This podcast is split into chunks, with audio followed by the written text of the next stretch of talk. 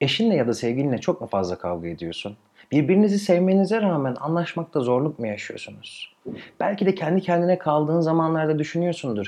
Ya nerede hata yapıyoruz birbirimizi bu kadar sevmemize rağmen? Neyi yanlış yapıyoruz da mutlu olamıyoruz diye. Belki de diğer çiftleri görüyorsun ve diyorsun ki onlardaki fark ne bizde olmayan? İşte sana bu videoda bundan bahsetmek istiyorum. Mutlu çiftlerin yaptığı farklı şeylerden. Mutlu çiftlerde en önemli özelliklerden bir tanesi birbirlerine güvenmeleri ve kıskançlıktan uzak durmaları. Şimdi şöyle söyleyeyim ben çok uzun yıllardır terapistlik yapıyorum. Çok uzun sürede çift terapisi yaptım. Şunu fark ettim. Eğer bir insan bir şey yapmak istiyorsa, aldatmak istiyorsa, karşı taraf ne kadar kıskanç olursa olsun, ne kadar takip ediyor olursa olsun o insan yapacağını yapar. Kıskançlık işlevsel bir tepki değil maalesef. Ve e, ne kadar kıskanırsan kıskan dediğim gibi o kıskançlık karşı tarafın aldatmasını engellemiyor. O yüzden eğer kıskançlık bir işe yaramıyorsa ve ortada gerçekten bir aldatma durumu ya da bir güvensizlik yoksa bu kıskançlık sadece ilişkiye zarar vermeye başlıyor. Ve şöyle bir şey sen korkuyorsun seni bırakacağından ya da başka şeyler yapacağından ama sonrasında devamlı kıskanç olduğun için insanlar çiftler birbirinden uzaklaşmaya başlıyor ve karşı tarafı kendinden uzaklaştırıyorsun. Bu sebeple mutlu bir çiftin en önemli farkı güven duygusu. Kıskançlık değil. Eğer şu an devam eden bir ilişkin varsa başladığı zamanları hatırlıyor musun? O ilk heyecanı, ilk tutkuyu, beraber neler yapıyordunuz, beraber neler yapmaktan keyif alıyordunuz. Muhtemelen sevgiliyle yapılan o ilişkinin en başında sevgiliyle yapılan her şey çok keyif vericiydi. Yağmurun altında çılgınlar gibi koşmak, güneşte yürümek, zıplamak, hoplamak, her an her şeyi yapıyor olmak keyifliydi. Ama o ilk kıvılcım, ilk heyecan bir süre sonra azalmaya başlıyor ve insanlar ilişkide gerçek ortak alanlar bulmamaya başlıyorlar. Şimdi benim fark ettiğim bir şey var. Mutlu çiftlerin en önemli özelliklerinden bir tanesi de ortak alanları olması. Beraber keyif alarak yaptıkları şeyler olması. Ama insanlar o ilk baştaki heyecanı yaşıyorlar ama sonrasında yine ortak alanlar arama zahmetine girmiyorlar. Herkes kendi alanına çekiliyor ve beraber pek bir şey yapmıyorlar. E böyle olunca da olay bir ev arkadaşlığına dönüşüyor. Paylaşım olmuyor çok fazla. Herkes kanepede tableti bilgisayarıyla kendi dünyasında takılıyor. Bu sebeple dikkat etmemiz gereken şeylerden birisi de bu. İlişkide olduğumuz insanla ortak alanlar yaratmak ve bu konuda çaba harcamak. Bu hazır paket olarak gelmiyor maalesef. Uzun zamandır iletişim eğitimleri veriyorum ve bu eğitimlerde en fazla üzerinde durduğum konu dinleme becerisi.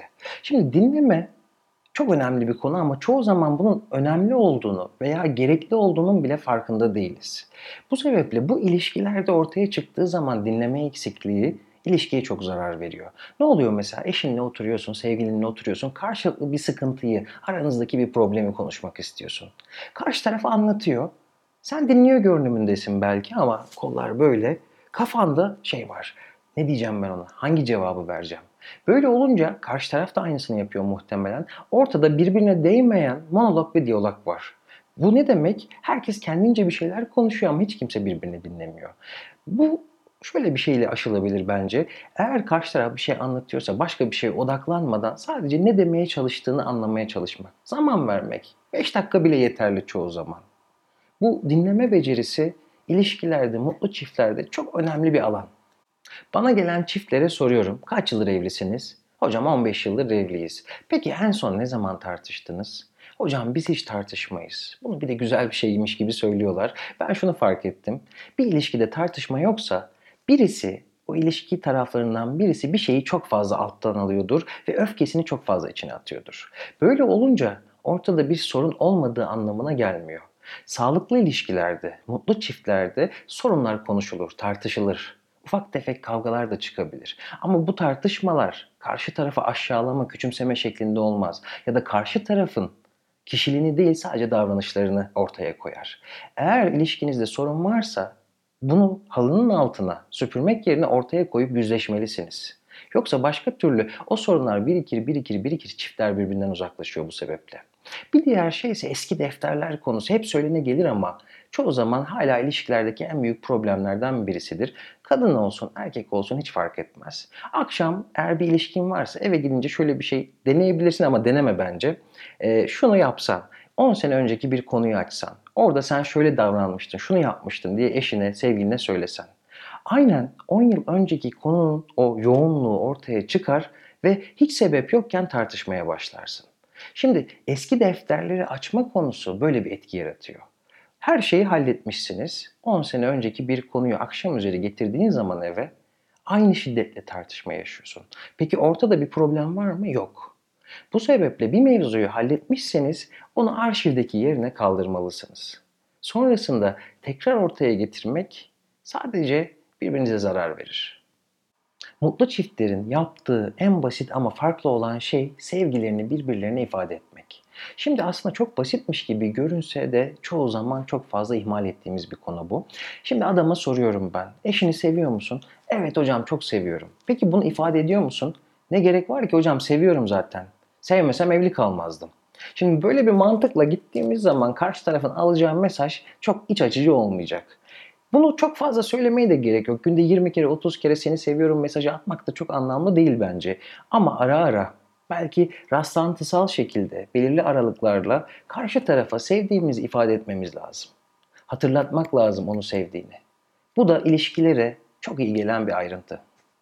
Mutlu çiftler birbirlerinin gelişimlerine destek verirler. Ortaya bir fikirle geldiği zaman taraflardan birisi ya sen bunu nereden yapacaksın, nasıl becereceksin diye bir aşağılama içine girmezler. Eğer mantık dahilindeyse, yapılabilecek bir işse karşı tarafı motive etmeye çalışırlar. Onu onurlandırmaya çalışırlar. Böyle olunca iki taraf birbirinin kişisel gelişimini destekler ve daha başarılı, daha mutlu bir çift profili ortaya çıkar. Bir diğer şey mutlu çiftlerin yaptığı her an yapış yapış değiller her an her yerde birlikte değiller. Kendi başlarına da zaman geçirmeyi becerebilirler mutlu çiftler. Eğer bir kişi birlikte zaman geçiriyorsa ve ayrıyetten kendine de zaman ayırıyorsa o ilişkiye geri dönüşü çok sağlıklı olacaktır. Peki sen ilişkinde neyi farklı yapıyorsun ve yaptığın bu farklı şeyler ilişkine nasıl yansıyor? Bunları yorumlar kısmında yazabilirsin. Hem böylece diğer insanlara da örnek oluşturabilir yazdıkların. Beni dinlediğin için çok teşekkür ediyorum. Kendine çok iyi bak.